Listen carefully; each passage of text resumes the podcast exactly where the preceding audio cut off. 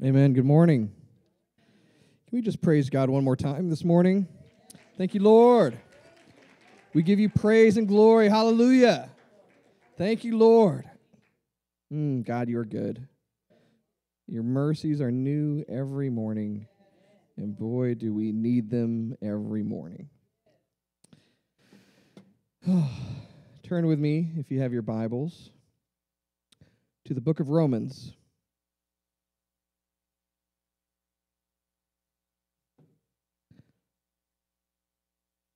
I hope you are blessed today. If you're not, I hope you're blessed by the time you leave. How's that? Did you bring your Bibles with you this morning? If you didn't bring your Bible, did you bring your phone with your Bible app on it? If you didn't bring your phone with your Bible app on it, do you have a phone? Do you know how to download apps?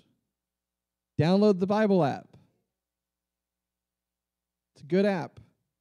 It has devotionals on there. You can set up little reminders.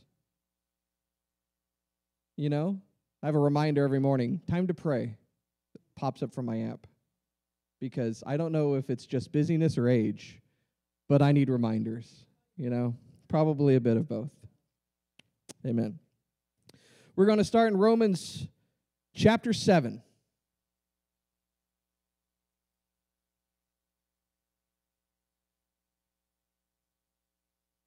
Yeah, NLT. is fine, Sean. That's good. I usually read out of ESV, but I was studying yesterday using my Bible app, and I was in the NLT, and there was a, a phrase that I have read so many times that in a slightly different translation hit me between the eyes. And sometimes you need that, amen. All right, so we're going to jump through here a little bit. I just want you to stick with me, okay?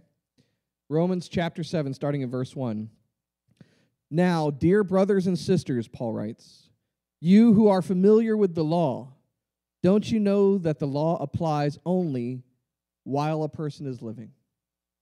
Jump down to verse 4. So, my dear brothers and sisters, this is the point. You died to the power of the law when you died with Christ. And now you are united with the one who was raised from the dead. As a result, we can produce a harvest of good deeds for God. When we were controlled by our old nature, sinful desires were at work within us. And the law aroused these evil desires that produced a harvest of sinful deeds, resulting in death.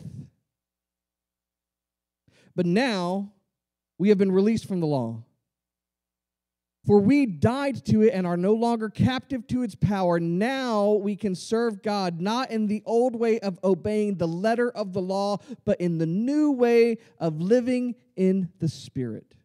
Amen. We're going to stop there for just a minute. Candy brought a word forth for this year. The word was transformation. And some people took that with excitement. I think some people took that with some trepidation. Transformation is difficult. Because transformation doesn't just simply mean change. Transformation means that what was there has been completely transformed into something that is unrecognizable from what it was before. Well, as a little kid, I liked to watch the very violent cartoon show called The Transformers. Since then, they ruined my childhood with really terrible movies. But in that show, you had something that looked like a robot and then it looked like a car. These two things aren't at all exactly the same. Transformation doesn't mean that you change a little bit, it doesn't mean that your hair becomes a different color.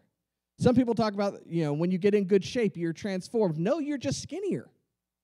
You're still you. You're, there's just less of you. Sometimes there's more of you. Just depends upon how strict you are. I've been going to the gym every single morning for the last two weeks now. Y'all are supposed to applaud and congratulate me at that point. Thank you. I didn't see any of y'all next to me on the treadmill at 7 in the morning when it was 17 degrees when I got out of my truck at Gold's Gym. And you know what? And I'm working diligently, and I've done this before. I lost a lot of weight. I lost over 100 pounds. I know how to do this. But the truth is, as I got healthier and I got stronger and I got lighter and there was less of me and my clothes fit looser and I had to buy new stuff, none of that was a transformation. It was just simply a change. And too often, when we hear the word transformation in our lives, that is what we think. That is what we hear, that we are going to change.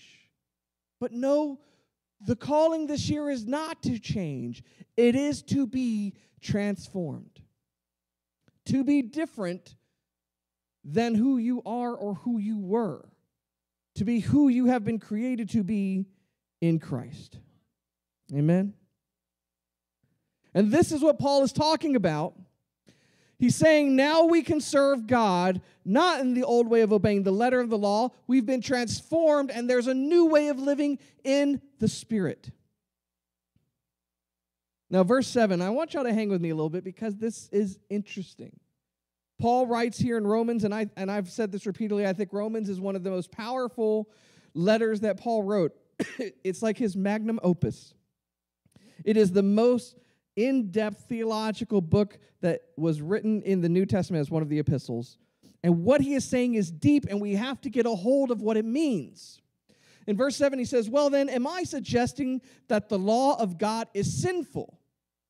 Of course not. In fact, it was the law that showed me my sin. I would never have known that coveting is wrong if the law had not said, You must not covet. But sin used this command to arouse all kinds of covetous desires within me. Now, I want you to pay attention to something because there's a point to the way Paul is writing here in that he is saying sin is an active thing in our lives. He is not using sin in a passive term. Do you get that? Sin's not like gum on the sidewalk that you accidentally step on and now it's stuck on your shoe. Oh no, I have sin stuck on me. No, it's more like a lion that creeps in the shadows and waits for you to pass so that it can pounce upon you. It is actively pursuing you. And in this particular case, he is saying sin is actively using the law what we know we should and should not do in order to try to corrupt our desires to do the things that are sinful. if there were no law, sin would not have that power. Did y'all catch that?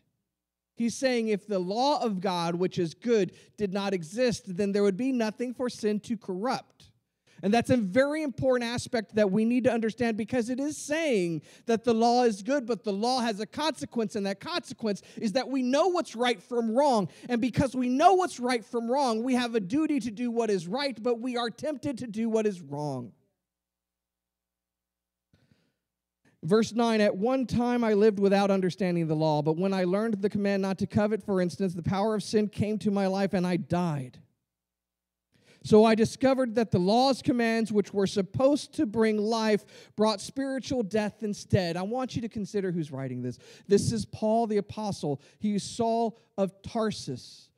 He was a Pharisee, he was a man that wholeheartedly from his youth studied the scriptures and wanted to uphold the law. So much so that when Jesus came and people began to follow the way, he persecuted the church because he felt that is his duty.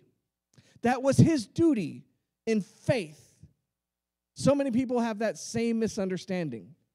They think that to serve God means that you persecute those who sit in darkness those that are wrong, those who disagree with you. That is not the gospel. The gospel is love. The gospel is not violence. The gospel is truth. The gospel is light to those who sit in darkness and in the shadow of death. And so, Paul on his way to Damascus got knocked literally off of his high horse, and he was shown the truth as he encountered who Jesus truly was. And he was blinded, only later to be given his sight again and to be changed, to be transformed from Saul, who persecuted the church, to Paul the apostle, who wrote most of the New Testament. And it is this person who studied the scriptures, who was very dutiful in everything that he read and everything that he did to live by. He's the one who is saying to us that that law brought to him in his life spiritual death. In verse 11, sin took advantage of those commands and deceived me.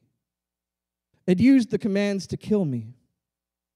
But still, the law itself is holy, and its commands are holy and right and good.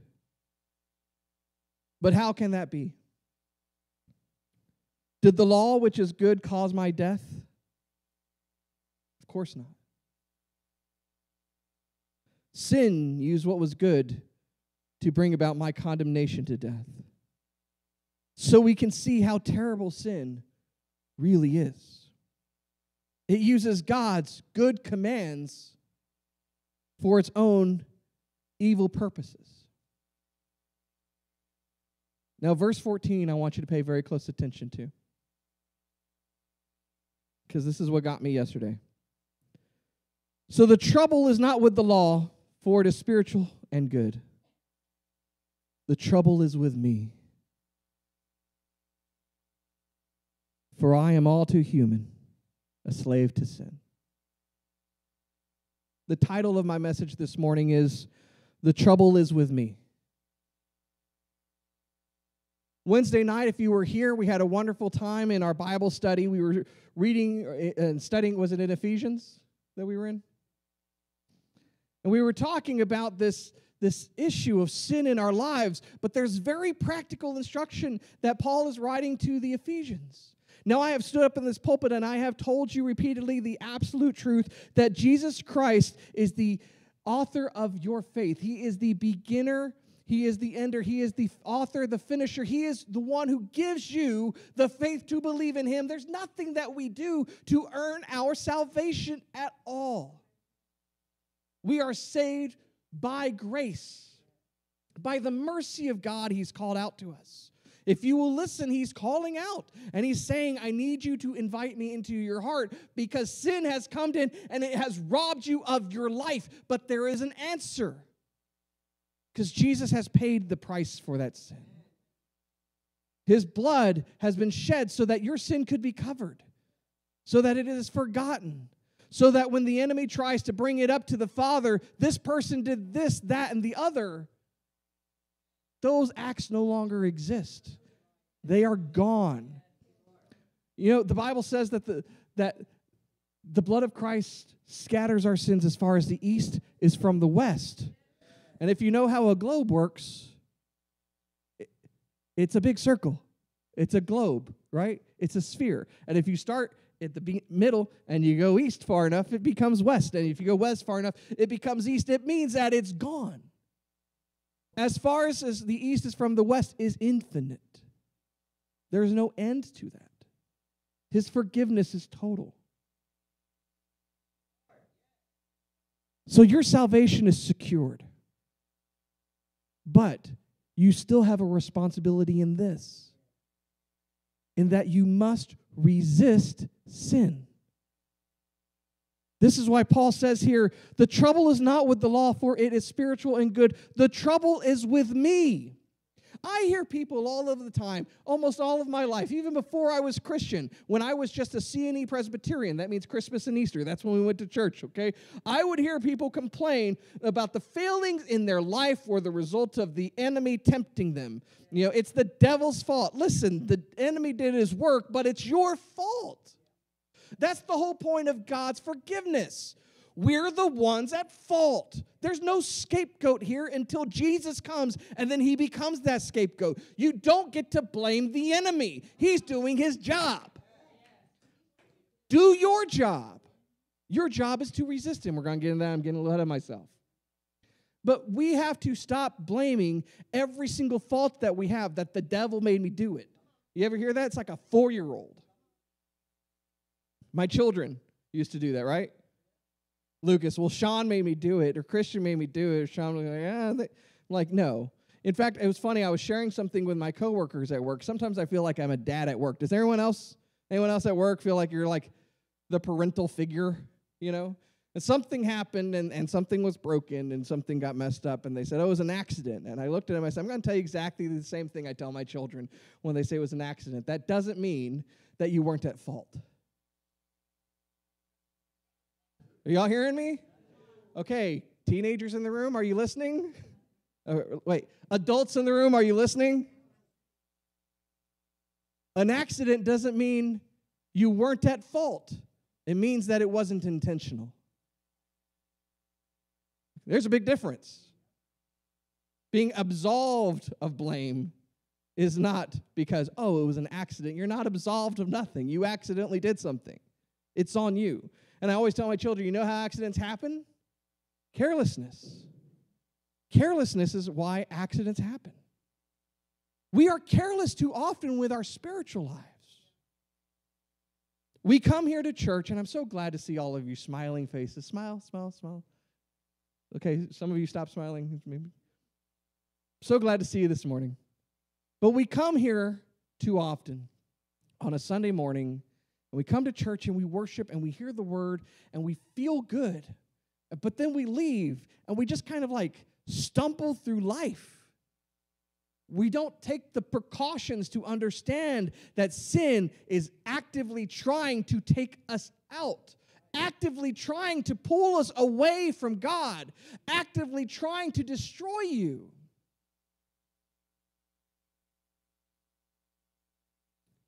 See, if you have an understanding of the context within which you truly exist, then you'll understand the pitfalls and the snares that surround you all day long. See, we walk through the city, we walk through our homes, we walk through our neighborhoods like there's not a care in the world. We should be walking through it like we're in the middle of the African savannah, covered in steak, in a lion refuge or something. You know what I mean? Because that's the reality of the spiritual situation that we find ourselves in. You may not see with your eye what's going on, but if you understand in the spirit, you will begin to understand that there are snares all around. And why do we constantly fall prey to them? Because the problem is with me. I put myself in situations to do things. Let's continue reading some of what Paul said here. 7:15 he says, "I don't really understand myself." See if this hits home for anybody. I don't really understand myself for I want to do what is right, but I don't do it. Instead, I do what I hate. But if I know that what I am doing is wrong, this shows that I agree that the law is good. So I am not the one doing wrong, it is sin living in me that does it. And I know that nothing good lives in me, that is, I in my sinful nature. I want to do what is right, but I can't. I want to do what is good, but I don't. I don't want to do what is wrong, but I do it anyway. But if I do what I don't want to do, I'm not really the one doing wrong. It is sin living in me that does it. You hear this? There's that active uh, understanding of sin in your life. I've discovered this principle of life that when I want to do what is right, I inevitably do what is wrong. I love God's law with all my heart, but there is another power within me that is at war with my mind. This power makes me a slave to sin that is still within me. Oh, what a miserable person I am. Who will free me from this life that is dominated by sin and death? Now, I want to correct something here, is how most people read this.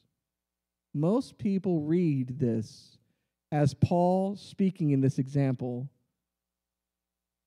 in the current, in the present for himself. And he's not. He's speaking in the past. He's giving his life as an example to the struggles that we have that he had in the past. Do you understand? He's not talking about his current reality as he's writing. He's talking about everything that led him up to that moment on the road to Damascus. That as he even studied the law and put himself to it to be a people of God's word and to see it manifested in his life, to follow the law as, as closely as possible, he still struggled, even though he knew right from wrong. How many of you know right from wrong, and yet you still do what is wrong, knowing what's right? Or you know what's right and you still don't do it? It's like those cartoons. Do you remember the cartoons? Like uh, Pluto would like be tempted to do something good or something bad, and there would be like an angel Pluto on one shoulder and a devil Pluto on the other shoulder, you know? That's funny, isn't it? Also, why is Pluto Mickey's dog but Goofy's Mickey's friend? Anyways. But that's that's that's a cartoon. The reality of it is we don't need anything going on. We know we will study we are taught, even from a young age, what's right and what's wrong, and yet we will stu- still do the opposite of these things, right? So Paul is saying that this is human nature. I dealt with it, and he's using himself as an example because he's saying to the church in Rome, and you deal with it too. Just as many of you nodded your heads in here. I deal with it too. But Paul is using all of this as an example in the past because he says in verse 25, Let's go back a little bit, verse 24. Oh, what a miserable person I am. Who will free me from this life that is dominated by sin and death? Thank God. The answer is in Jesus Christ our Lord. So you see how it is? In my mind, I really want to obey God's law, but because of my sinful nature, I am a slave to sin. You cannot reason yourself into the kingdom of God. Just like if you are talking to somebody, you cannot reason them into believing in Jesus Christ. It is a gift of faith. Now, God calls us. Jesus comes and he knocks on the door of our heart because every single one of us is in the condition that Paul is talking about. We are all in need of transformation. And so he's calling, he's knocking on our door. And you can talk till you're blue in the face with somebody. And it doesn't matter what color they are, it doesn't matter what color their hair is, it doesn't matter what they identify is as, it doesn't matter if they seem absolutely normal or completely bizarre off the wall. None of your arguing till you're blue in the face is what's going to make a difference in their life because it's not what made a difference in your life. What made a difference in your life is at some point you hit that moment where you struggled and you're like, I don't want to struggle anymore. And like Paul, you said, I don't know why. I know what I'm supposed to do, but I still cannot do it. Why? And finally, you said, okay, I'm going to answer that knock that's been at the door of my heart. That's how it was for me. I didn't get saved into church. I love sharing this with pastors. I remember I was on TBN once. I have so many comments about TBN and opinions. If you want to know about them, you can ask me later. But I was on TBN once, and I'm talking to a local pastor, and I'm sharing with him how I got saved. And how I got saved was not in a church. I didn't get saved watching television. There was no telethon that sp- spoke to me.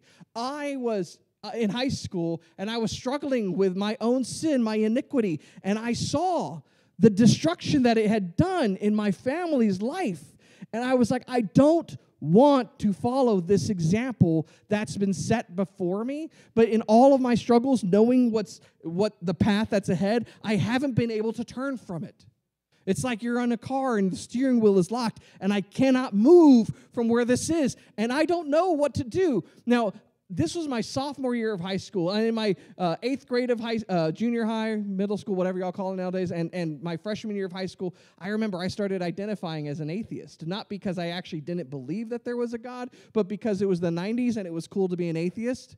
And so you know, and y'all laugh, but I'm telling you, there's a lot of that young people are dealing with right now for that very same thing. Oh, it's cool to be this, that, or the other. Okay, well then, you know, I'll do that because I want to be with these guys in the, in the in group. Oh, you're an atheist? Yeah, I'm an atheist too. I stopped going to church. I don't believe in God, but that wasn't true because I would stand there at night. I would look at the stars and I would go, "There's no way that there's not a God." I have enough mass three feet above my butt to contemplate with my mind to go, there is no way that all of that's accidental. There's no way that I'm accidental. I, I, paid attention enough in biology to understand about cell division and how things multiply. And things don't just go from having a single cell to having a ton of cells and then there's nothing in between. I reasoned enough with the mind that God had given me to go, at least I know this truth. But those truths were not enough to free me. You hear me? Recognizing that there was a God despite my confession to the otherwise was not enough to free me. Contemplating the universe was not enough to free me. Enjoying nature and his splendor was not enough to free me.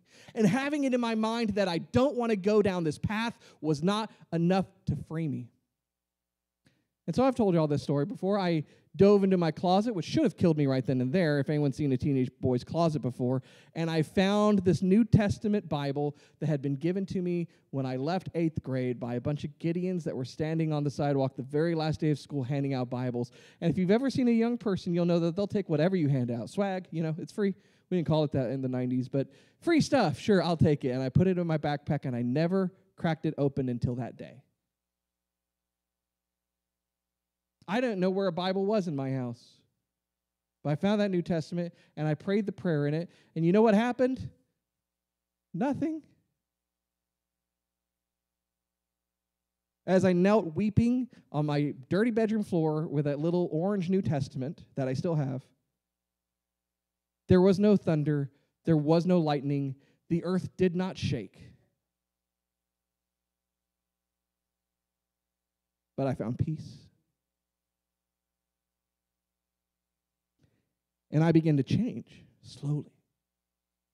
I remember going back to school. I wasn't even going to a church. I, I didn't have a church to go to. And I my friends my friends noticed. I just kind of stopped cussing. No one had to tell me to stop cussing. I'd always known I shouldn't have been cussing. You know you shouldn't be cussing. I don't have to tell you that. I don't have to stand up here and tell you what you shouldn't be watching or what you shouldn't be listening to or what you shouldn't be reading or where you shouldn't be going or what you shouldn't be saying. You know. And when you don't know, the Holy Spirit tells you. And so I just stopped cussing. And I began transforming. And the Lord led me to a church and connect all the dots, and now I'm here talking to you.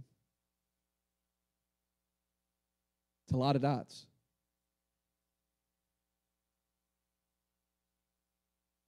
But there's this moment in our lives where we have to die so that we can live.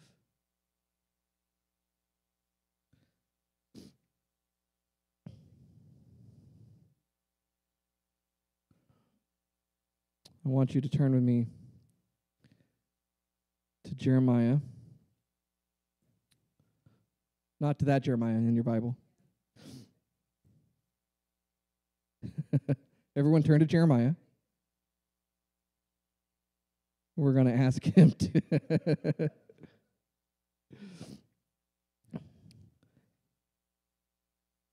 I want you to turn to chapter 29.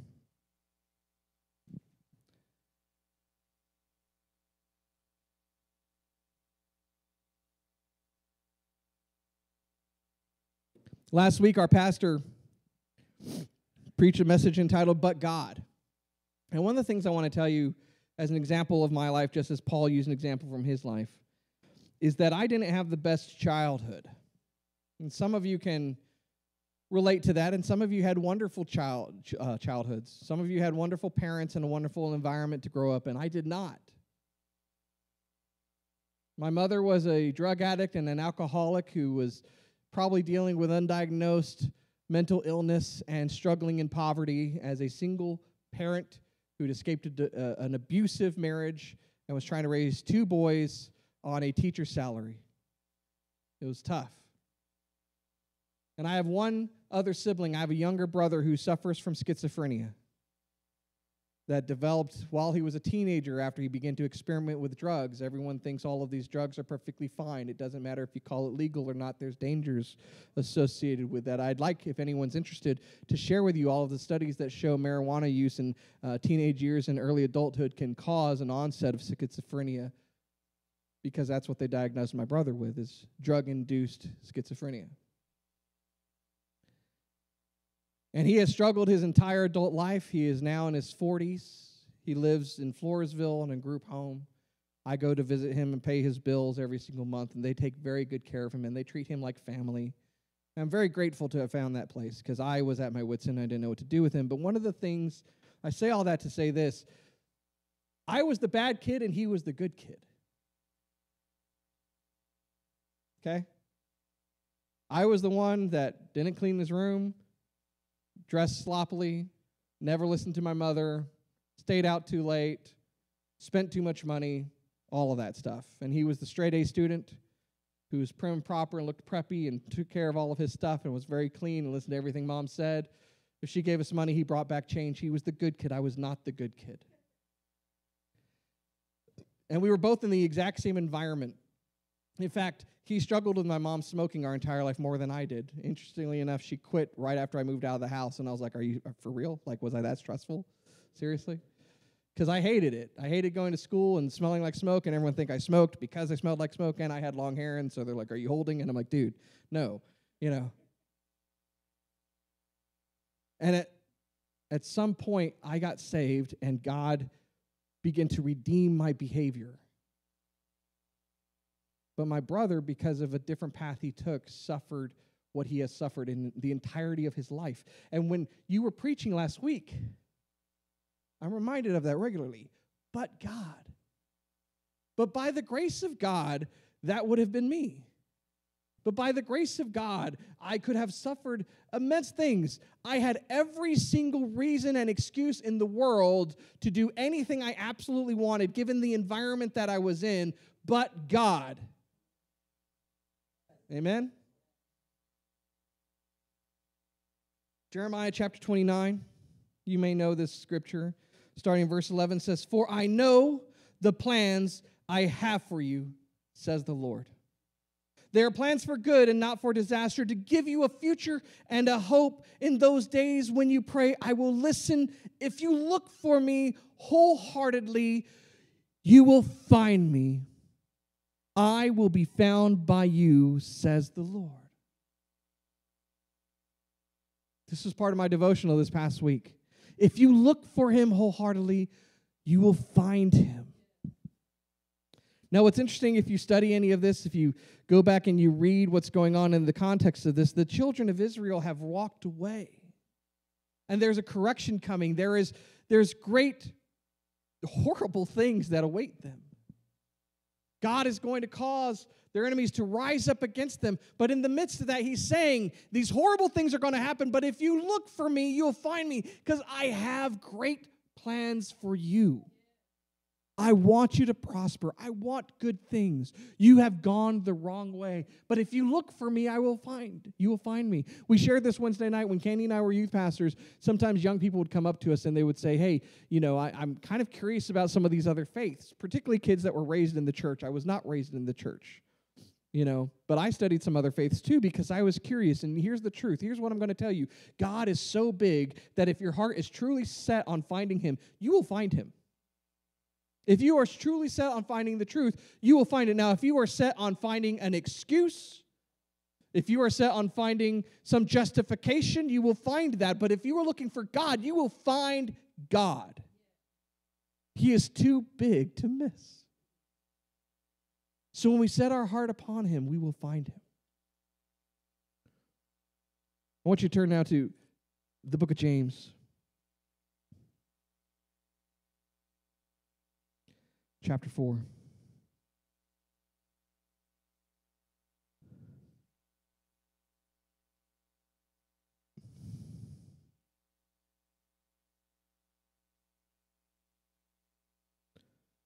Starting in verse 6. James writes, and again, this is the, in the context of writing an epistle to people that are not following the path and the commands that God has, has given them. They are not following the way. And James writes in verse 6 and he gives grace generously, as the scriptures say God opposes the proud, but gives grace to the humble. So humble yourselves before God. Resist the devil, and he will flee from you. Come close to God, and God will come close to you. Wash your hands, you sinners. Purify your hearts, for your loyalty is divided between God and the world. You know, every time I hear this scripture, everyone reads the first part of verse 8 and not the second part of verse 8. All I ever hear is, Come close to God, and he will come close come close to you, which is the absolute truth. But the context is wash your hands, you sinners, purify your hearts. Your loyalty is divided. You are trying to serve God and the world at the same time. Stop it. Stop it. Be purposeful in your spiritual walk. Pursue God with purpose and passion. I was sharing with John earlier this week. He came to visit me, and uh, it's cold. You know, it's been real cold. I got up this morning and my, my phone said uh, snow. I was like, what? Get thee behind me, weather app. Um, and you know, here's the problem with it being cold like this we're just not built for it down here. We're not used to this environment. Our infrastructure is not made for this environment. And this, the same is true at, at my job. You know, we sell high end musical instruments. A lot of them are made of solid wood. And I was sharing with John, there's this, this contraption we have, and it's a humidifier. Anyone know what that is? It adds humidity to the air. And I have had it on full blast, refilling it constantly for the last two weeks. And the reason is because it's so cold and we have the heat going on, it gets really dry. Has anyone noticed your skin getting chapped, your lips getting chapped? It's because it's dry. There's less moisture in the air. And so you feel dry and your skin begins to crack and you have to use lotion and so forth. Well, we use humidifiers to keep the guitars and the pianos happy because guitars, they still want to be trees and they are sensitive to temperature and humidity. Now, the the absolute perfect point for a guitar to be in is between 40% and 60% relative humidity. And I've walked in that room where we have a digital hygrometer and it has said 10%. That's bad. And so we've got this humidifier working constantly, overtime, trying to get as much moisture in the air as possible to get that back up into the 40 or the 50% range so that these guitars will be happy. And here's what I'm going to tell you I need y'all to just listen because this example is very important. When these guitars and really any kind of musical instrument that's made of wood sits in a low humidity environment for too long, the wood begins to shrink and eventually it cracks. Keep going and it will fall apart. The structure inside will begin to unglue because the pieces of wood begin to warp and shrink and split and move away from one another because they are not existing in the environment that they were designed to exist in. Are you hearing me?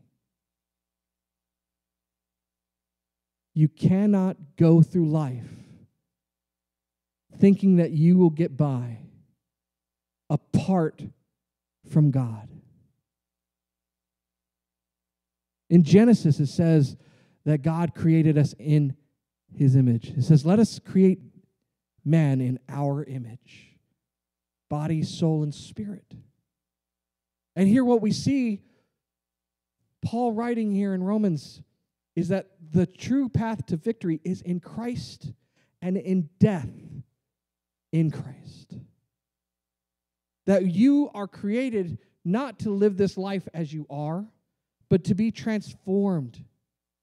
To be transformed into a creature that is part of this body of Christ. Not just you have church membership, it means spiritually. You must go through a death to yourself and be resurrected in Christ and live in that life. To give up your identity and understand his identity for you. For I know the plans I have for you, he says. You have to take up your cross daily. That's what Candy said in her message. Daily, not once, not just pray prayer once, every single day. And here it is, church, it's just a moment. It's a moment in your day. It's a moment when you open your eyes and you see that you've lived through another night to see another sun. And in that moment, you need to cry out to the Son. Crucify my flesh, O Lord. Let me take up my cross yet again and follow after you. That I will find victory in your spirit victory over the law, victory over the death. What did he say at the beginning of Romans chapter 7? The law only applies to the living, Carmen. The law only applies to the living.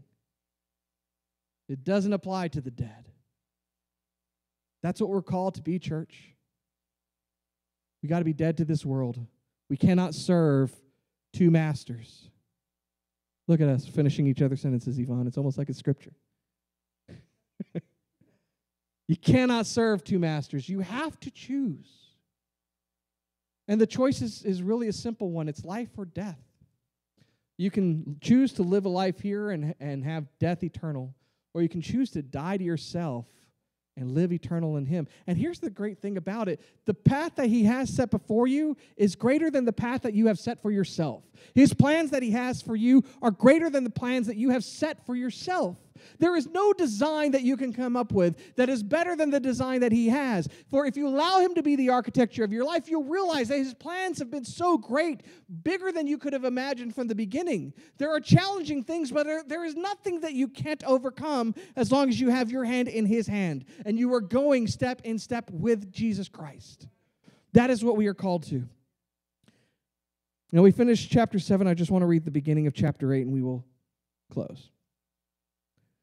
He says in verse 1 So now there is no condemnation for those who belong to Jesus Christ. And because you belong to him, the power of the life giving spirit has freed you from the power of sin that leads to death.